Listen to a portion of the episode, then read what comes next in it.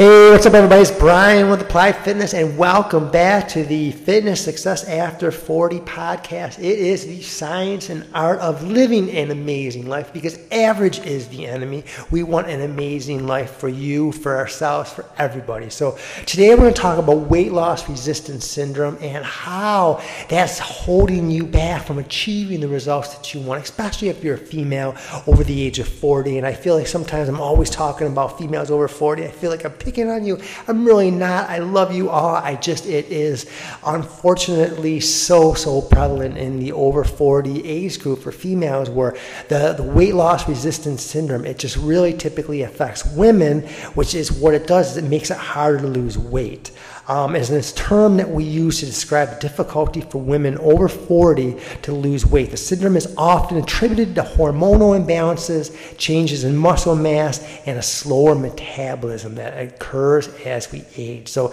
let's talk about those individually, all right? So, first off, a slower metabolism can make it harder for a woman over 40 to lose weight because your metabolism is the rate at which the body converts food into energy. Let me say that one more time. We say metabolism all the time, and sometimes we brush over um, what it means. I'm a big believer in the fundamentals of words and understanding. So when I say metabolism, I want us all to understand that we're talking about the rate at which the body converts food to energy. So as a woman ages, the metabolic rate tends to decline due to various factors, including decrease in muscle mass with the hormonal changes, and muscle is metabolically active. So when you lose that muscle tone, sarcopenia, when you lose that muscle tone, metabolism slows down because of the reduced muscle mass. So, so I hope you're following that. That's, that's pretty important. That's why we always talk about the importance of strength training.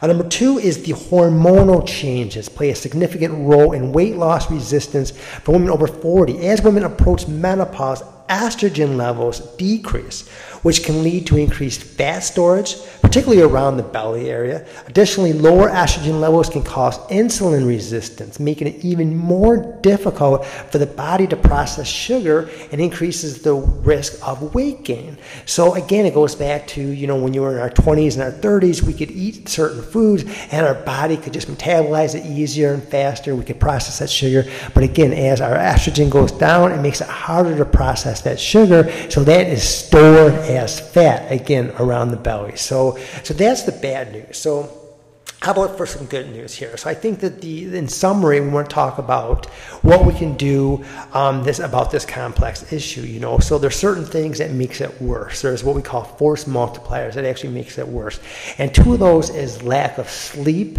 and stress. And um, you know, those are two things that we need to control. You know, obviously sleep is super important. We've learned, we talk about it more and more about how important sleep is, especially deep sleep.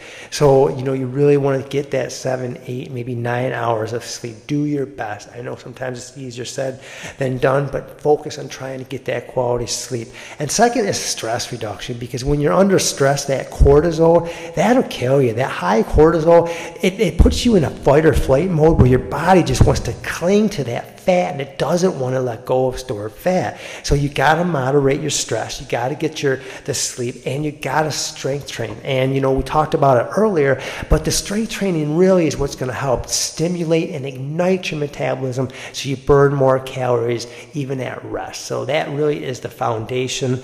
Um, and also to keep your metabolism elevated, you want to make sure you're eating sufficient amount of protein. Now, you know, we're not going to advocate a high, high protein diet, but we are going to advocate over 100 grams of protein to make sure that you are stimulating your metabolism, that you're keeping your, your uh, metabolism elevated, and that's what protein is going to do. Carbohydrates does the opposite. So keep that in mind for your meal planning and do your strength training get your sleep, and reduce and moderate your stress. That's a great place to start to reverse and eliminate metabolic uh, weight loss syndrome. So I hope that helps, and we will talk to you next show. Bye bye.